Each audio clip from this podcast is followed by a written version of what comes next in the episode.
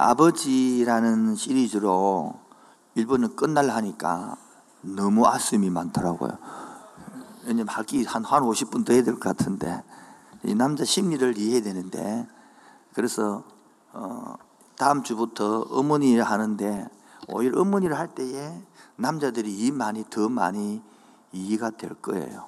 오늘 마지막 시간에 할 게 엄청 많았는데, 바울이 이렇게 변해가는 그 모습을 보고 우리 남성들이 어떻게 변해가느냐를 알아야 이해가 됩니다.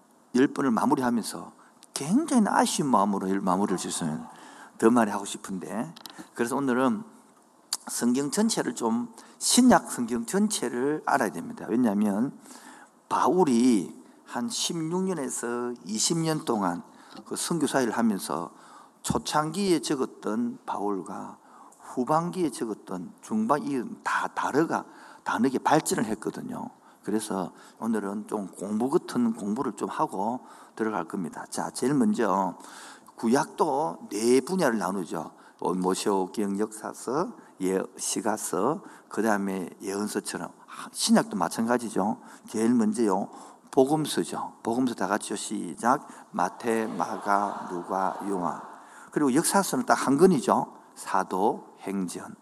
그다음 보통 시가서, 서신서 하고 그다음에 계시록 하는데 예언서 하는데 짧게 이해하기 위해서 예언서를 먼저 붙이죠. 그게 바로 요한 계시록. 그러면 하나, 둘, 셋, 네 개, 다섯, 여섯 개 빼고 나면 이 신약이 27권 중에서 몇 가요? 스물 몇 권이 한 권이 전부 다 뭡니까? 서신서입니다. 서신서. 그 서신서 중에서도 바울이 13권을 적었고 몇 권요? 그 다음에 일반 서신에서 베드로 전후서, 베드로가 적었죠. 요한 1서, 2서, 3서. 그 다음에 예수님의 동생 야고보, 예수님 동생 유다. 그렇게 해서 그 다음에 히브리서는 누가 든지 모르기 때문에 빼고 나면 전부 다 바울이 적은 거예요. 이해가 되시겠죠?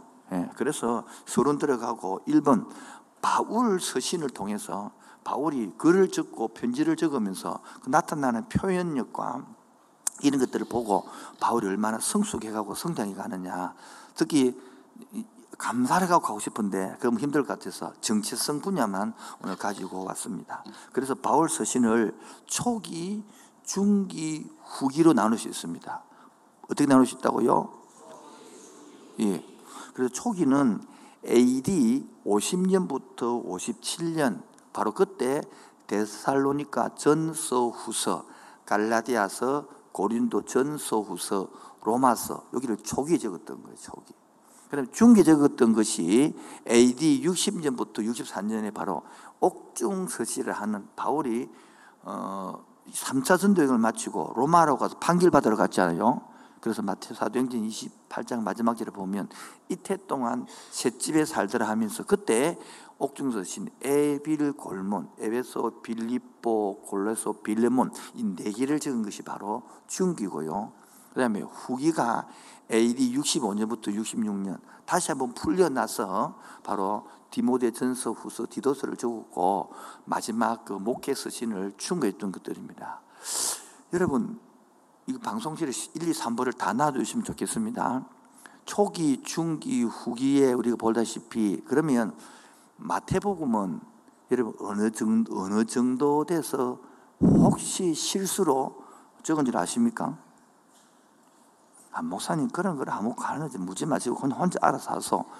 혹시나 도움 될까 싶어 가지고 바로 마태는 중기입니다. 중기. 마태마가 누가 요한복음, 요한복음 빼고요. 바로 AD 62년경이 몇 년도요? 62년경에 바로 우리가 그 마태 서신서를 적은 것입니다. 우리 그래서 같이 어, 고민하고 바울을 보면서 누구를 보면서 어, 바울을 쭉 이렇게 보면서 같이 고민하고 발달하는 걸 통해서 우리 남성들이 어떻게 발전하느냐 그걸 같이 보고자 하는 것입니다. 그래서 두 번째 바울의 정체성의 변화를 보고자 하는 거예요. 여러분 어, 조금 참 재밌는 것은 여러분 갈라디아서도 초창기 적은 거고 로마서도 초반기 전거죠. 물론 그 사이에는 5, 6년 차이가 나겠지만 근데 갈라디아서 한번 한번 봐 주실래요? 갈라디아서 한해지 마시고 한번 봅시다. 갈라디아서 보면 1절에 사람에게 난 것도 아니요 사람으로 말한 것도 아니요 오직 예수 그리스도와 죽은 자 가운데서 살리시 하나님 아버지를 말미암아 나 바울은 이래가지고 엄청 강하게 복음을 전합니다. 내가 전한 복음 위에 다른 복음을 전하면 죽으리라 이러면서 막 강하게 이렇게 합니다. 그런데 로마스에 보면 일 안 하고 형제들아 이렇게 부르면 안잖아. 엄청 부드러워지는 거죠. 주 내용이 바뀐 것이 아니라 말씀을 전하는 태도와 자기 정체성이 많이 성숙했다는 것이죠. 아마 우리 교회도 개척 초기에 보신 분들은 지금하고 한 17년 지났으니까 그래 많이 성숙했다 한 목사를 그래 볼란지 모르겠네요. 속으로 착하고 있네 이랄고 골치 아픈데. 자 오늘도 자 봅시다. 9장 2절 보세요. 9장 2절. 9장 2절입니다.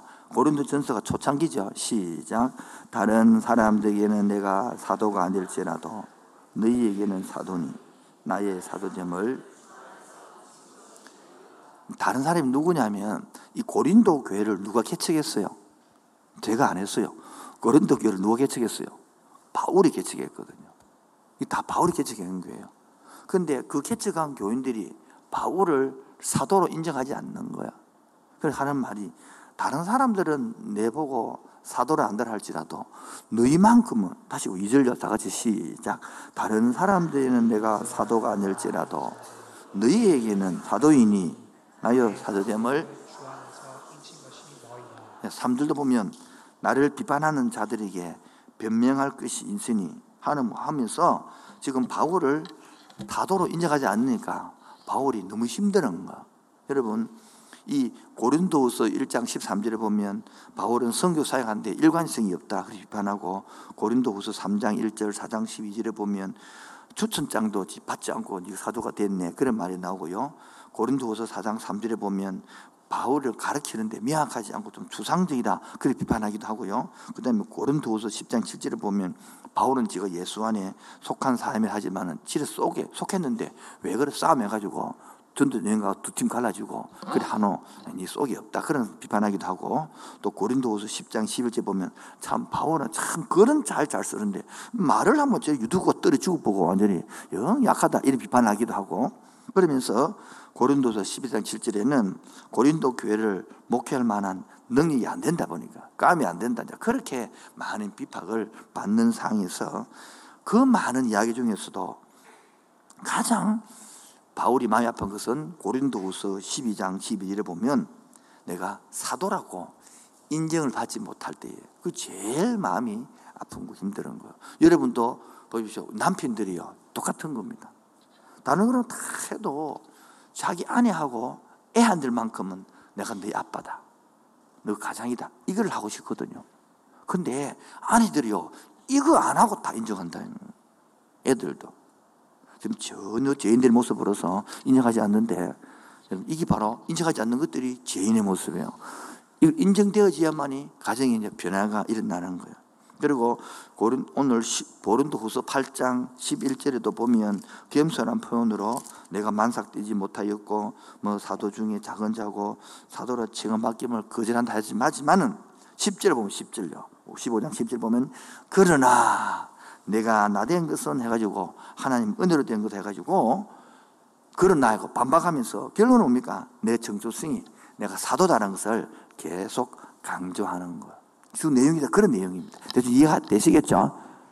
그러면 사도로 인정받기 위하여 왜 이 사람들은 바울을 사도로 인정하지 않았느냐라는 거예요. 사람들이 볼 때는 바울이 3% 3.3%처럼 3% 부족하다는 거예요. 왜냐니까 바울이 두 가지 이유 때문이에요. 예전에 예수 믿는 사람을 어떻게 했어요? 예수 믿는 사람을 핍박하고 잡아 죽이고 그랬죠. 네, 그런 사람이기 때문에. 두 번째는 자기가 사도라 그러는데 사도가 되려 그러면 네 가지 예수님이 살아 계실 때 불러야 되고 그리고 살아계신, 함께 예수님 생활 해야 되고, 그리고 예수님의 부활로 예수를 만나야 되고, 그리고 네 번째, 예수님의 능력이 나타나야 되는데, 너는 지금 1번, 2번이 안 된다, 이가. 3번, 4번은 3% 부족하, 이가. 이제 그렇게 말하는 거예요. 그처럼 지금 우리 아내들이 남편한테 남편을 인정해 주세요. 아빠를 세워주세요. 그래 말하면 우리 옛날 부인들이 하는 말이 자꾸 옛날 이야기를 들먹여 드는 거야. 내 철회 날 때 당신 어디 갔어요? 내 철회 날 때 당신 뭐 그때 뭐 했어요? 내 안 돌봐주고 이 과거 이야기를 자꾸 걸먹드니까 남자들이 힘이 있어 힘이 없어요. 저도 깨갱이거든요. 두 번째 그러면서 그러면 지금 모습은 잘하나? 지금, 지금 그러면 돈 잘 버나? 지금은 그 애한테 말이나 똑바로 하나? 지금 그럼 애들이한 또 옷이 한개 벗고 재정 능력도 있고 자녀에게 말도 하나? 지금도 못하죠. 그러니까 남편들이 늘 뭡니까? 못하는 입장이 되는 거예요. 제가 묻고 싶은 것은 아내 동지 여러분, 그 남편은 이래야 된다는 틀 있잖아, 틀.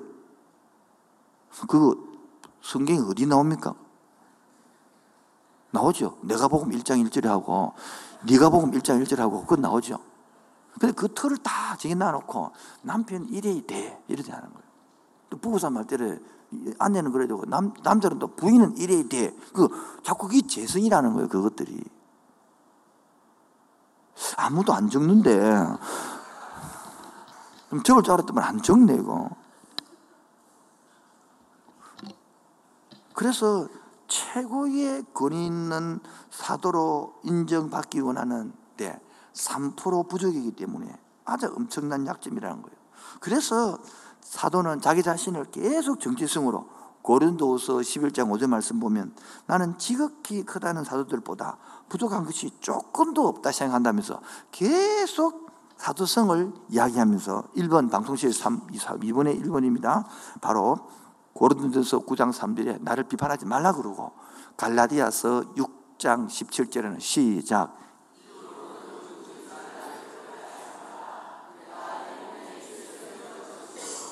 예, 이후로는 나를 괴롭히지 마라 내 몸에 뭐가 있다 예수의 흔적이 있다 우리 남편들 말하면 더 이상 그만하세요 나도 좀 잘하고 있지 않나요? 그래 하는데 부인들이 인정 안 해주는 게라 똑한 근데 남자들도 거기에 인정받기를 그래 원하는 거지 웃기죠. 부부라는 게 참 그런 거예요. 그래서 중기 때는 이제 어떻게 해야 하냐면 중기 때는요 봅시다. 에베소서 3장 7절로 8절. 에베소 3장 7절 8절 시작. 이 복음을 위하여 그의 능력이 역사하시는 대로 내게 주신 하나님의 은혜의 선물을 따라 내가 뭐가 되었다? 일꾼이 되었다. 지금 뭡니까? 바로 바울이 옛날에는 내가 사도다 이러더만 내가 복음 일꾼이다 이런 말하고 빌리포서 1장 1절에는요 빌리포서 1장 1절 시작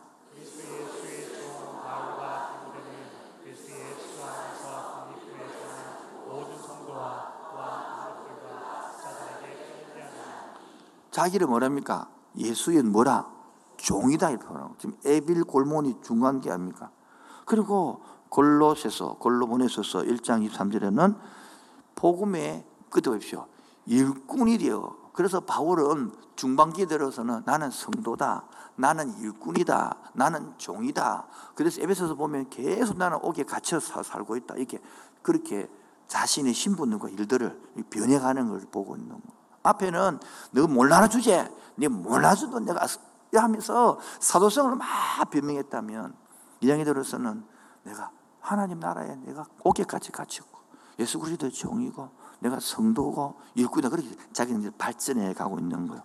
그러면서 맨 마지막 디모데 전서 디모데 후서에서는 어떻게 지내느냐? 디모데 전서 1장 15절에 보면 시작 밑보다 모든 사람이 받을 만한 이 말에 그리스도 예수께서 죄인을 구원하 세상에 임하셨다. 죄인 중에 오늘 이 설교는 김철웅 목사님이 쓴 책을 굉장히 많이 인용했습니다. 틀도 그래서 가져왔습니다. 여러분도 혹시 그책 보신다면 도움이 될 겁니다. 그래서 죄인 중에 내가 개수다 이렇게 이제 말기에는 자기의 신분과 자기 사역과 일과 정성을 완전히 깨닫고 돌아온 것이죠. 그럼 여러분 그 14절, 15절에 보면 하나님이 은혜를 강조하면서 나의 나된 것은 주의 은혜다 이렇게 말하면서 완전히 사람이 이제 바뀌어가는 거거든요. 아내 동지 여러분, 여러분 남편들이 이렇게 바뀌가기를 원하죠? 대답도 안 하시고 그러면 이렇게 바뀌기 원하지 않습니까? 마속으로 뭐. 이 변해 가는데 그러면 이렇게 변화해 가려고 그러면 아내가 잘 도와야 되는 거예요. 자꾸 변하라 변하라 한다고 안, 이게 잘 안 된단 말이에요. 주사님, 애기 두 명이죠? 맞죠? 그 남편하고 보면 애기 세 명이라. 애기를 세 명 키우고 있다. 그런데 내가 낳은 애는 어떻게 손, 뭐, 콘톨이 되는데 엄마가 낳은 애는 콘톨이 안 돼.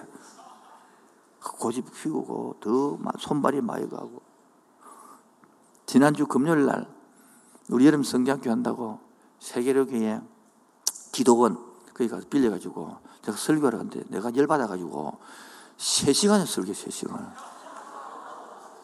내가 미쳤지 내가 미쳤지. 그 초등학교 1학년부터 6년 앉혀놓고 3시간을 하고 난다. 내가 지금 몸살에 나와가지고 지금 내가 어지러지하고 지금 힘도 없어요 지금. 내가 오늘 여러분들 뭘 할 마음 추워도 없고 지금은 어떻게 하면 이 세시, 이 오늘 1부, 2부, 3부를 잘 끝나느냐, 이게 목표가 있지, 지금 내가. 여러분은 꾸준할 마음도 없고, 주여, 지금 언제까지 잘 버티고, 설교 잘하고 끝내는 것이 지금 목표다, 지금 목표. 그렇게 삐낄 필요도 없고, 노여할 필요도 없고, 그냥 알아들으시면 나시겠지.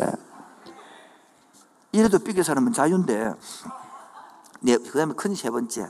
그래서 우리 사람도 영적으로 발달하는 네 단계가 있어요. 그게 바로 제임스 파울러라는 제가 책을 가지고 간단하게 했는데 오늘 이거는 상세한 거는 우리 자하상에 가서 상세할 거예요. 오늘 간단하게 네 단계만 설명을 할 거예요. 근데 이 이게 좀 굉장히 도움이 되고 많은 혼란에 빠지는데 혼란에 빠지될 것인데 안 빠지면 큰일인데 첫 번째가 아, 이 스카페에게 아직도 가야 할 길 그런 책에 보면 예수를 안 믿다가 예수를 믿으면 마다가요 믿으면 거기에 두 가지 형태가 나온다는 거예요. 헤이로닉 제자들은 오히려 예수를 무시른 자로 갚는 경우가 있고 오히려 신실하게 고민한 사람들은 진짜 신실한 종교인이 된다는 거예요. 여러분 신실한 종교인이 되기를 원합니다. 그러기 위해서 첫 번째 단계가 혼란스럽고 반사이라는 거예요.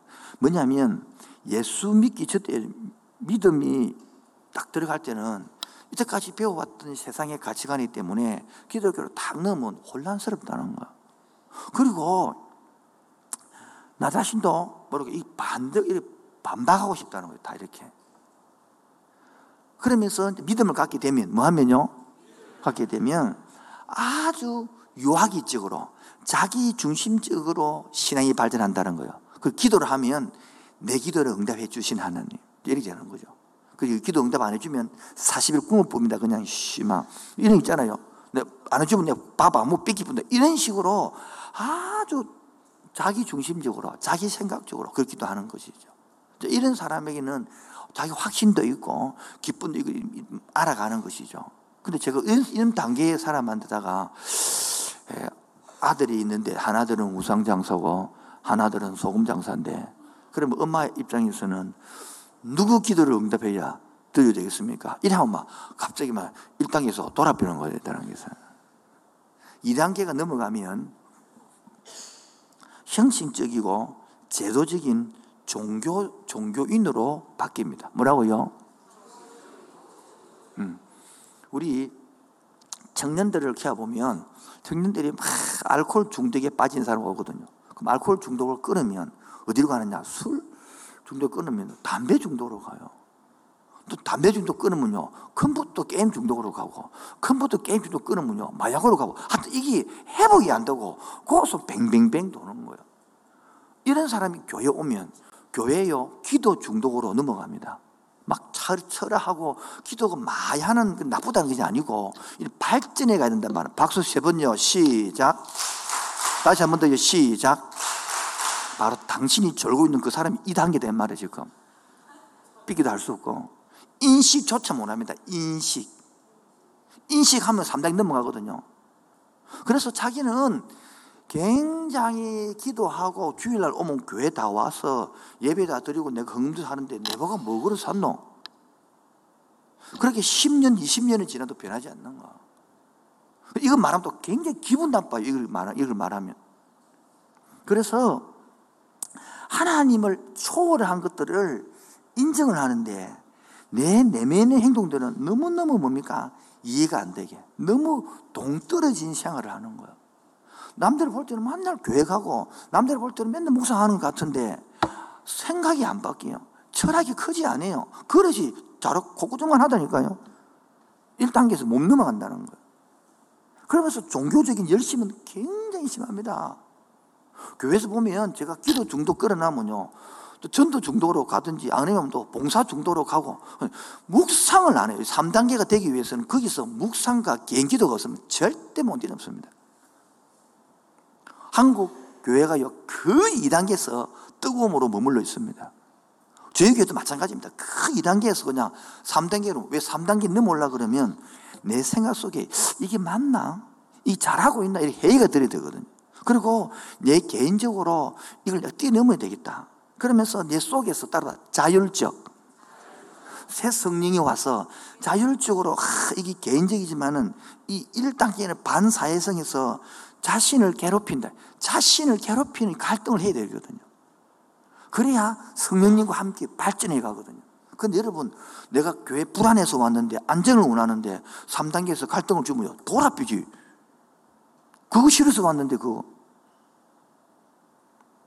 그리고 지금도 내가, 내가 지금 죽어도 갈 자신은 확실히다. 이 사람 골치 아픈 사람이라. 왜? 과거 구원만 믿고 현재 구원을 모른다, 이 말이에요. 그래서 이 3단계에서는 회의적이고 개인적이지만은 자율적으로 계속 고민을 하는 거예요. 그래서 이때 주님과 동행하고 기도하고 묵상하면서 살아가는. 제가 이번에 한국 기독 신문에 제가 칼럼을 적습니다. 한 번은 보동기 목사님이 적고 한 번은 제가 적고 하는데 이번에 제가 칼럼을 막 휴가 때는 빨리 적어도 돼서 제목이 뭐냐니까 죽은 나침반은 끝이 떨리지 않습니다. 죽은 나침반은 안 해요. 살아있어야 떨고 방향을 가리키는데 죽어버리고 나면 2단계에서 만족하기 때문에 3단계를 안 넘어옵니다.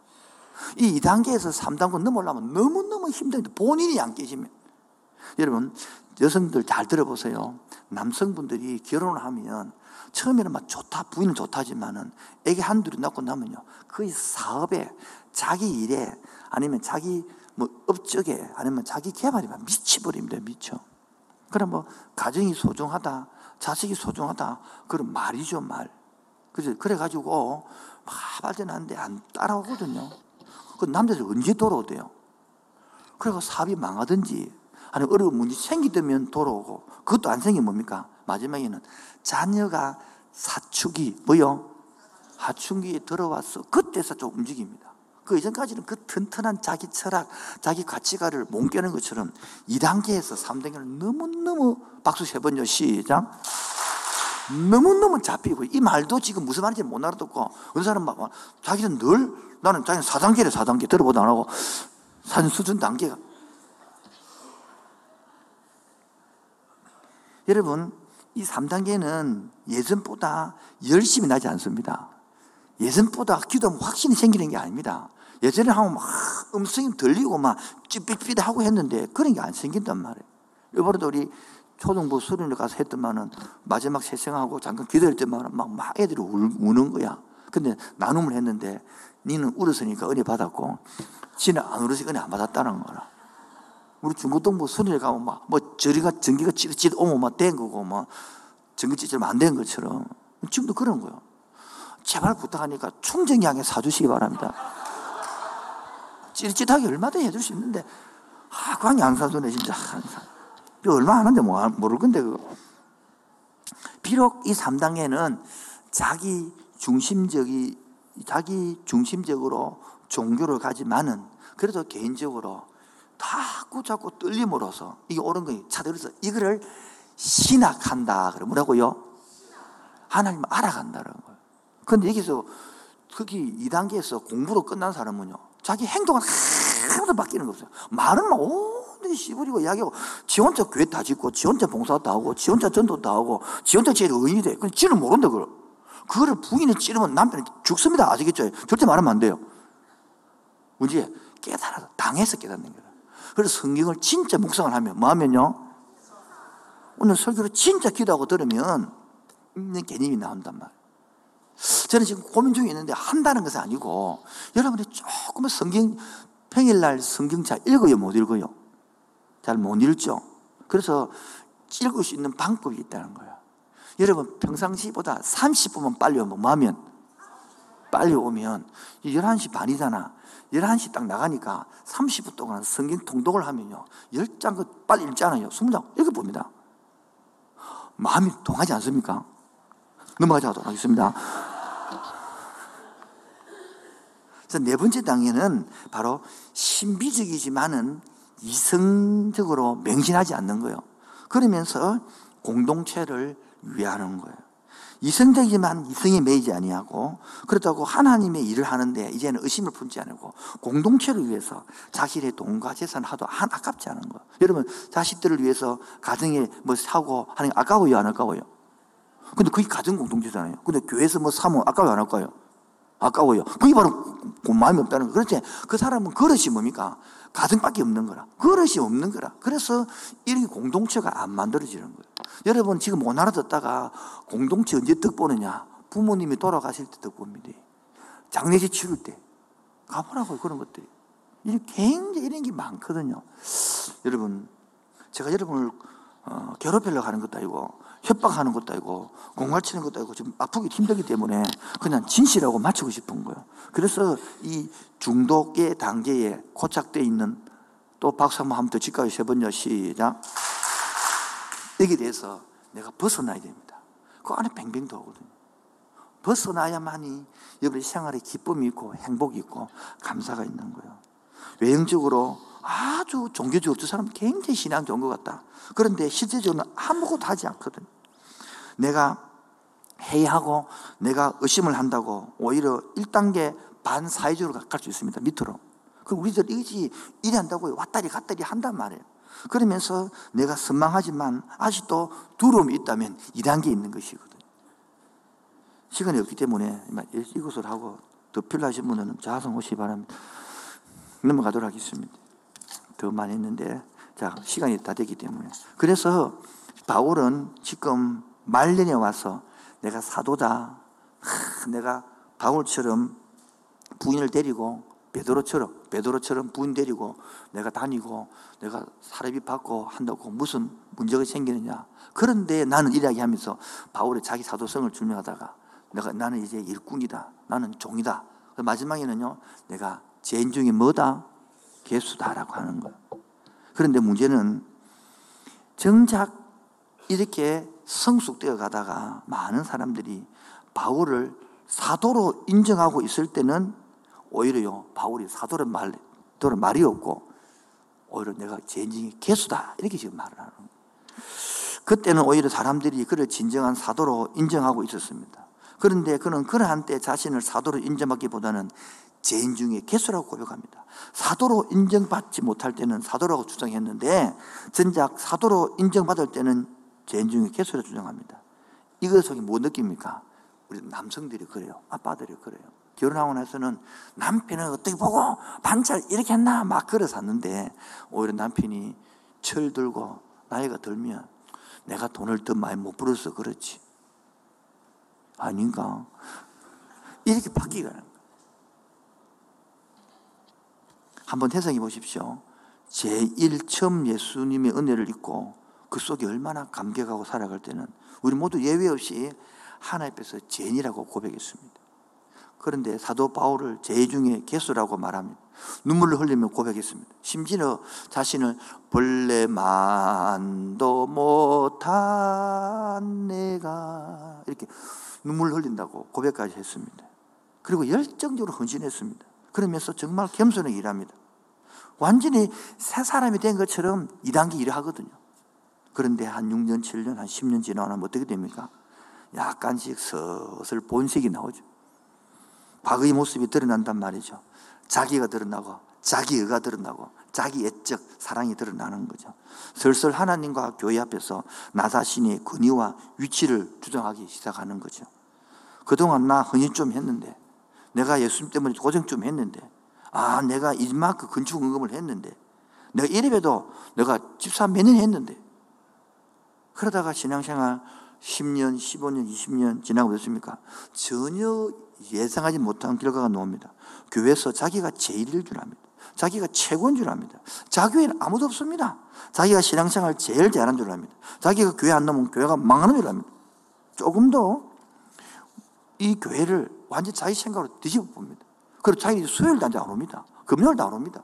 그럼 다 알아요. 뒤에서 주일 한번 딱 나오고. 근데 본인이 이걸 인식하면 기분 나쁘거든요. 기분 나쁘라는 게 아니고 이때 음성이 들려야 되는 거예요. 여러분 보십시오. 자식이 크고 있는데 자식이 크고 있는데 애가 커서 하는 말이 17살 엄마 나 고마 클래요. 왜? 괜히 더 커가 청년되면 뭐 부모 모셔야 되고 뭐 좀 더 크면 장가가면 애 낳아야 되고 뭐 그냥 17살로 딱 좋습니다. 이 말은 부는 뭐라겠습니까?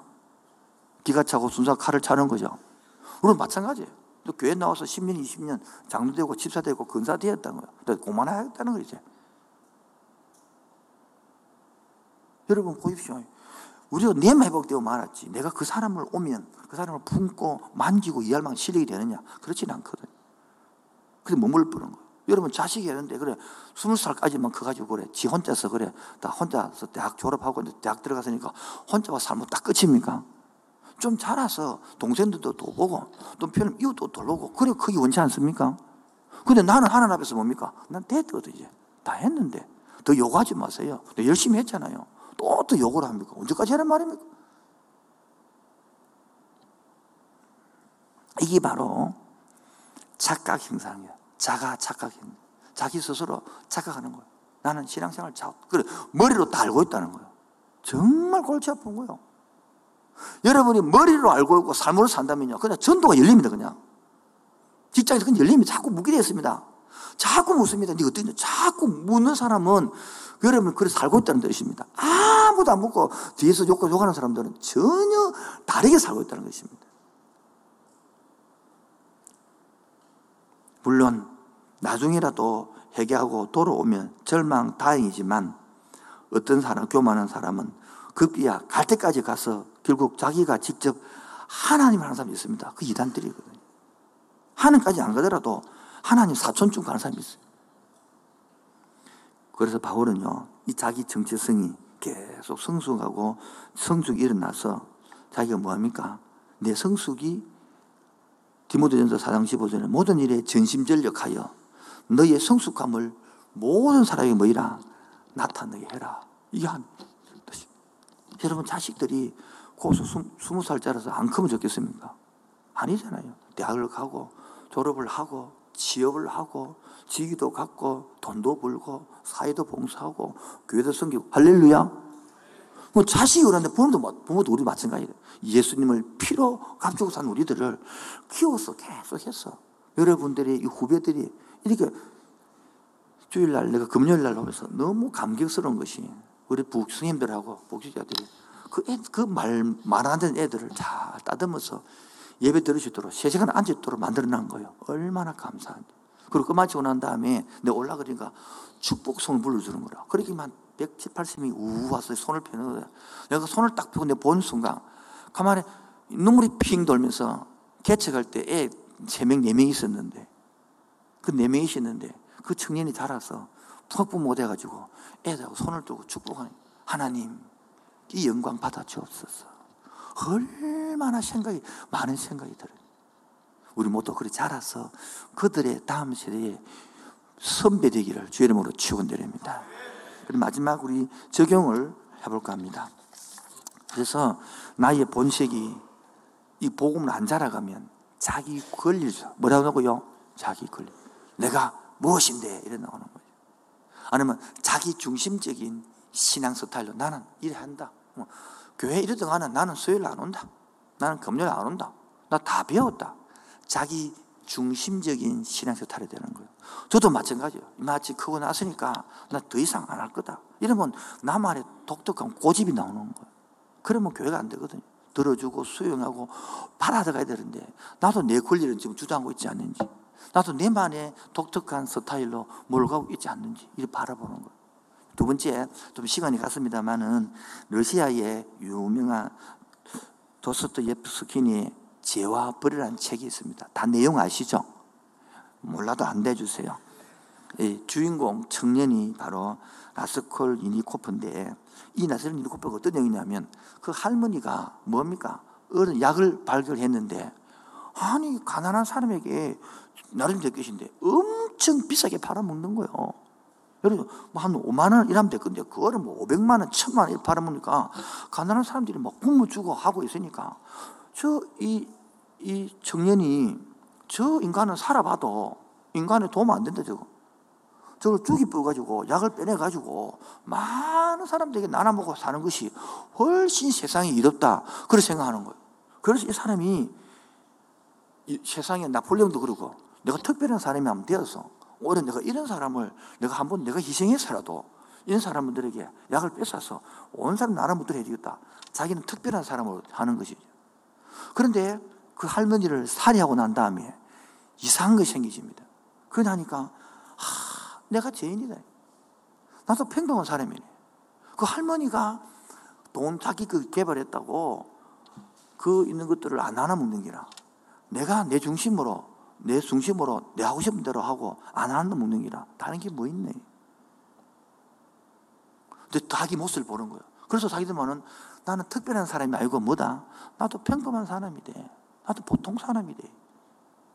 그리고 고민하고 갈 때는 거죠. 할머니를 내가 죽이도 살인자라는 거예요.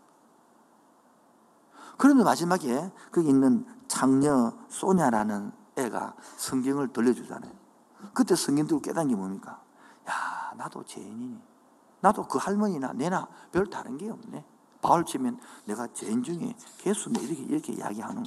여러분, 오늘도 우리들이 자신의 행동과 믿음에 이상이 생기는 것을 이 주인공이 느끼게 되는 것처럼 죽기 전에 당연하고 올바른 행동 것으로 생각했는데 결과는 개운치 못했던 것입니다. 바로 그가 죄의식을 느끼기 시작했기 때문입니다.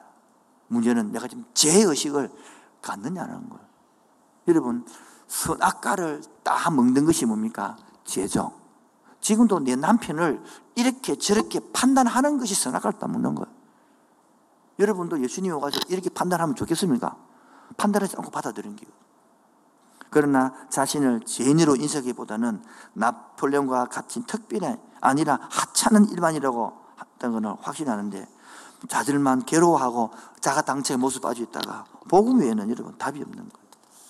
그래서 오늘도 하나님 앞에서 서봐야 인간의 실제 모습이 이걸 실존주의거든요. 모습을 알 수 있는 거예요. 바로 자기가 총 같은 특별한 사람이 되어서 나는 오히려 이런 것을 베푸는 사람이다라고 했는데 나중에는 내가 죽이고 나니까 내가 평범한 사람과 똑같니? 결국은 나 자신이 하나님 앞에서 큰 죄인임을 깨닫는 이 바로 이 엄청난 이 세페드셀주고 말한 내용이 정말 깊이 있는 것이거든요. 그래서 우리 모두 다 하나님 앞에 죄인 중에 개수인 거예요. 여기서 마지막으로 따라합다 오해가 없어야 될 것. 시작. 죄인 중의 개수, 이것은 우리 스스로를 자학하거나 자별하기 위하여 고백이 아닙니다. 우리는 이미 더 이상 죄인 중의 개수가 아닙니다. 죄인 중 개수 같은 우리를 최고의 십자가에서 의인으로 만들어 놓았습니다. 바로 하나님의 은혜를 매번 잊어버리지 말고 그를 기억하고 올챙이 시절 깨구려 잊지 말고 기억하고 다음 세를 향하여 살아가 변해가라. 그 말이지. 자하게 하고 막 내가 죽 때리고 막 양심 눌리고 그런 뜻이 아니다는 거예요.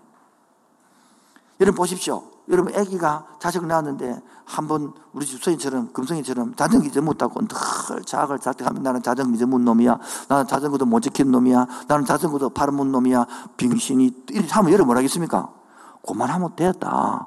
하면 되다. 아닙니다, 어머니. 나는 늘 그래야 됩니다. 오늘도 나는 병신입니다. 나는 이놈. 이래 1년 내내 그러면 미치는 거예요, 그게. 그런 뜻이 아니다, 말 우리는.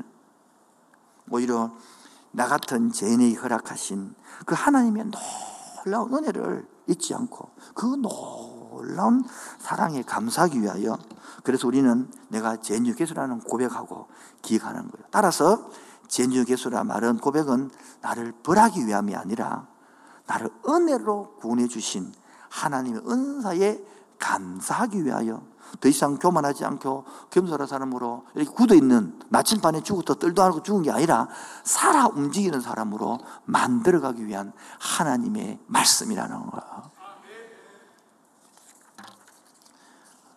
어제도 토요일 날 우리 유치부 선생님들이 수련회 지난 끝나고 너무 격려한다고 예, 셀 말고 같이 물가에 갔어요.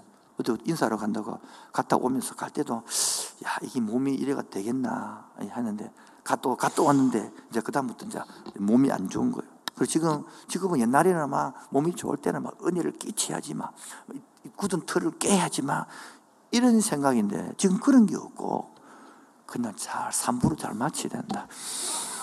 하다가 쓰러지면 안 된다. 어, 바람이 좋고 안 좋고 떠나서 우선 끝까지 삼부 마치는 게 목적이다. 이렇게 바뀌지는 거야. 아내 동지 여러분, 내 남편이 이래야 된다.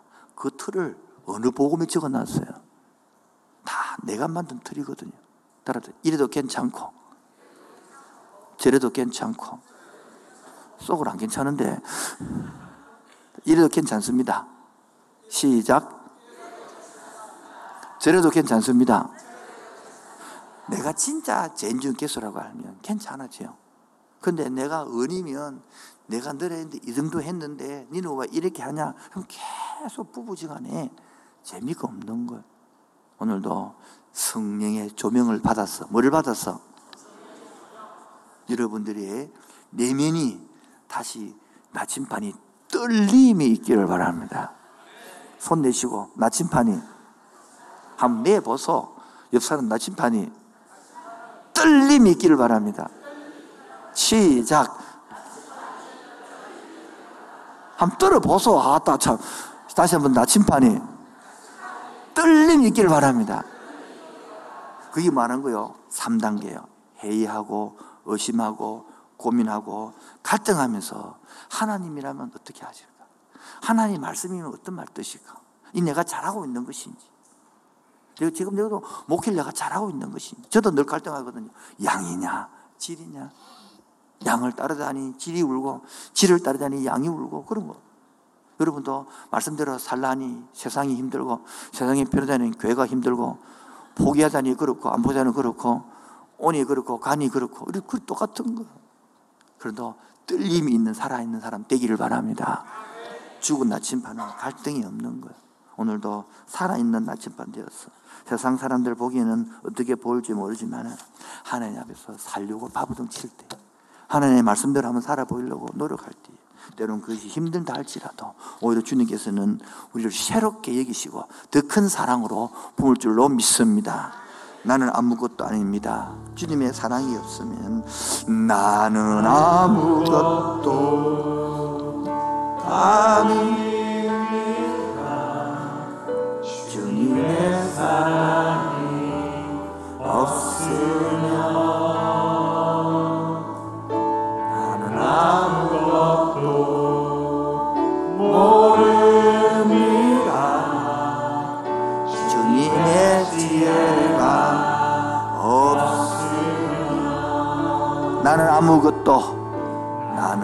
아무것도 못합니다. 주님의 능력이 없으면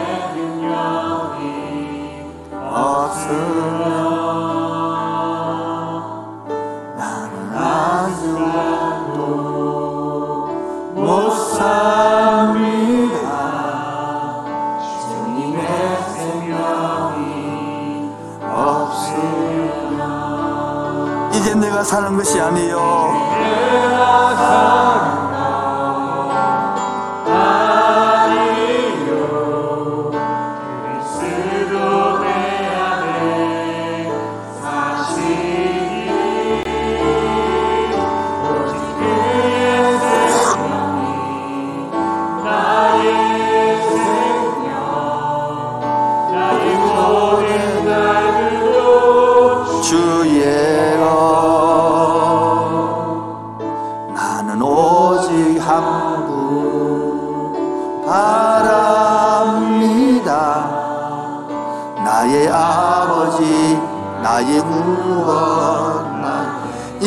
사는 것이 아니요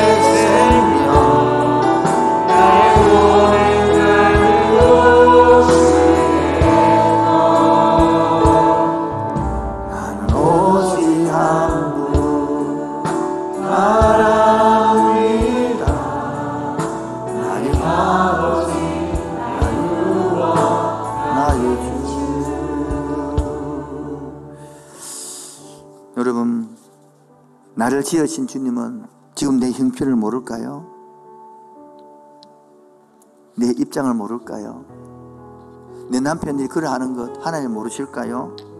알고 있습니다. 내가 보기에 감당이 안 돼서 그렇지. 나를 지으신 주님, 오늘도 내 안에 계셔서 나를 먼저 살려주시고 회복시켜 주시옵소서. 나를 지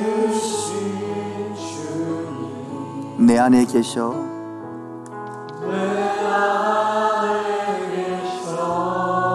처음부터 내 삶은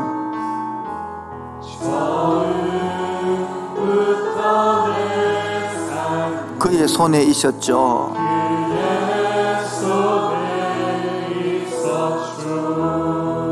다시 합시다. 나를 지으신 주님.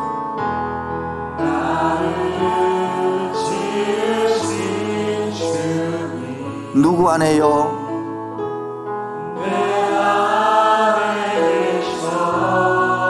처음부터 내 삶은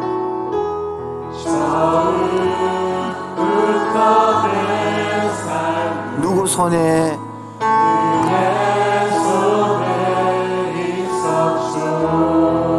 내 이름 아시죠?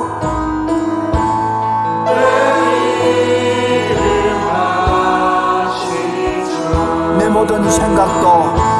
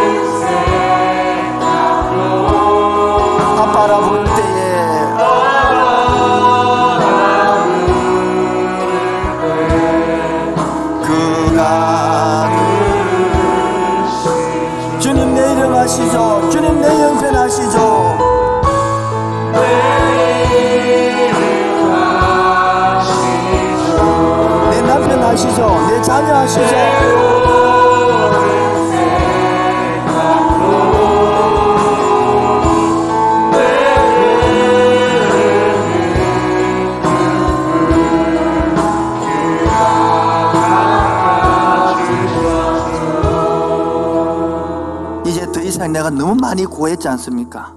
다른 거 구하지 아니하고 다른 뭐늘 남편한테 뭐 자식한테 큰 바람이 있던가요? 나이 들고 나면 이제 다른 은혜 구하는 것보다 주님의 은혜 하는 이 하늘 복음 느끼고 만두게 알게 하여 주시옵소서. 나 무엇과도 나 무엇과도 주님을 바꾸지 않으리 다른 어떤 은혜 구하지 않으리 오직 주님만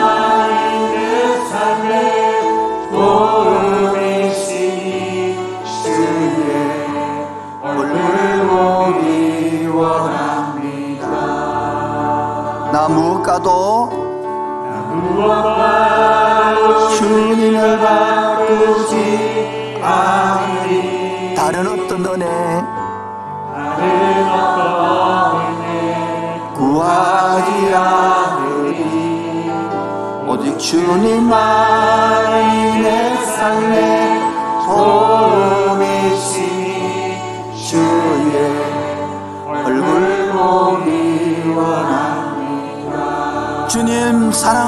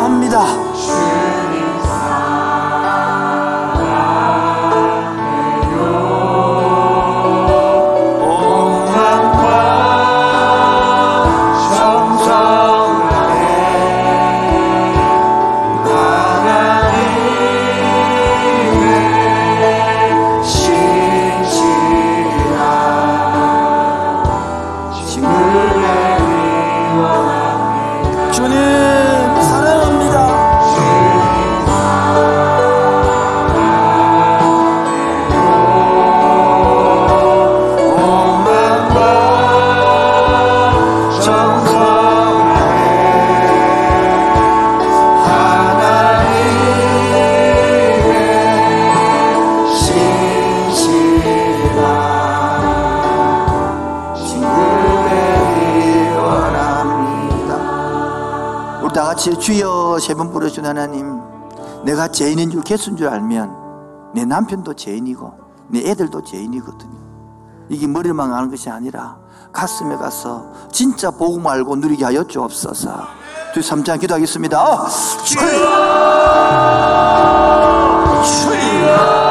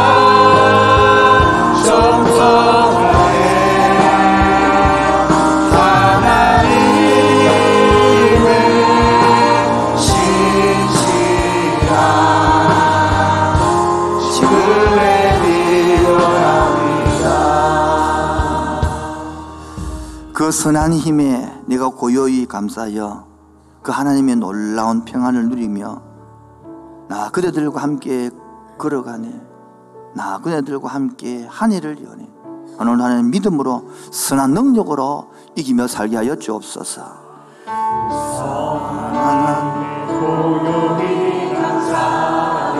그 놀라운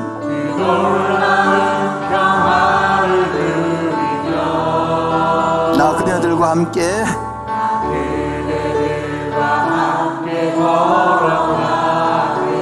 나 그네들과 함께 한 해를.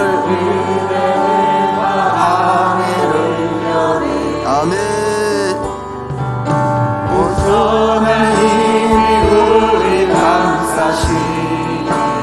믿음으로.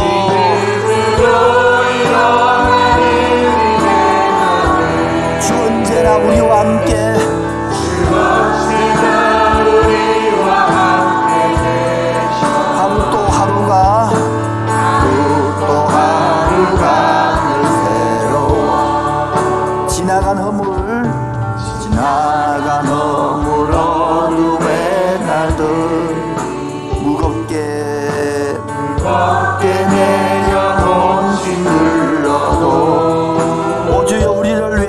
하시고 약속의 구원을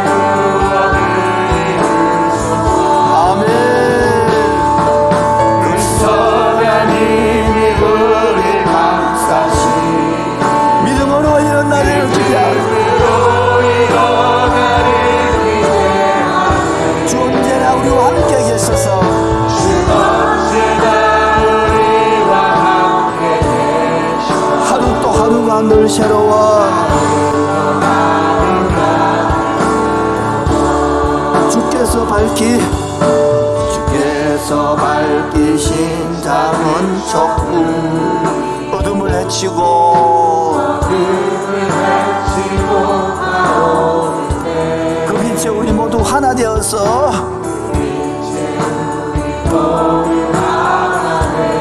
온 누리에 비추게 하소서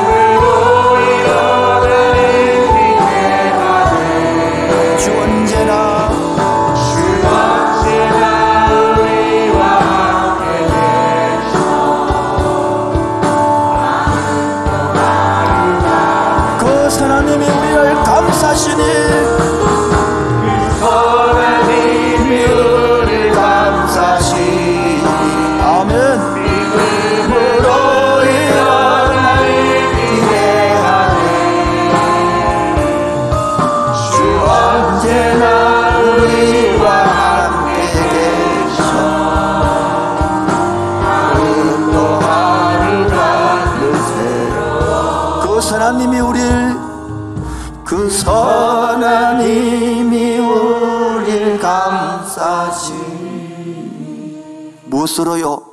믿음으로 일어나기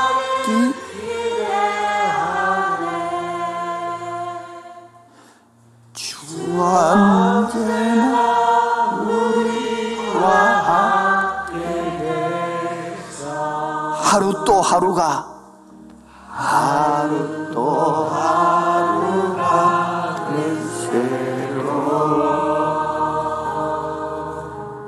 주님은 나를 기르치는 목자고 나는 주님의 귀한 어린 양이 되는 것. 인생을 이끌어가는 주님 나를 이끌어가는 주님 우리 남편을 이끌어가는 주님 우리 가정을 이끌어가는 주님. 주는 나를 기르치는 목자 나는 주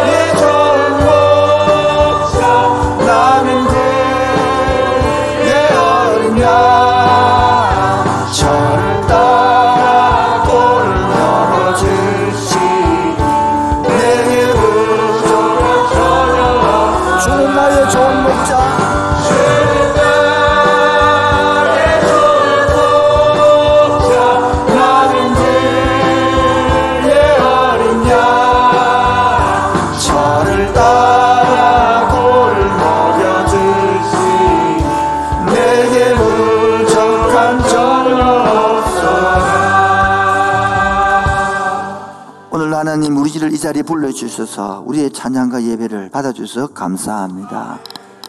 하나님의 깊은 교제 관계 속에 내가 왜 태어났는지, 왜 부산 땅에 살고 있는지, 왜 이런 직장을 하고 있는지, 왜 함께하는 교회에 나왔는지 하나님과 깊은 교제가 있어지게 하여 주옵시고 여기 음성에 답을 얻고 살아가는 주님의 신실한 주의 종들 되게 하여 주옵소서.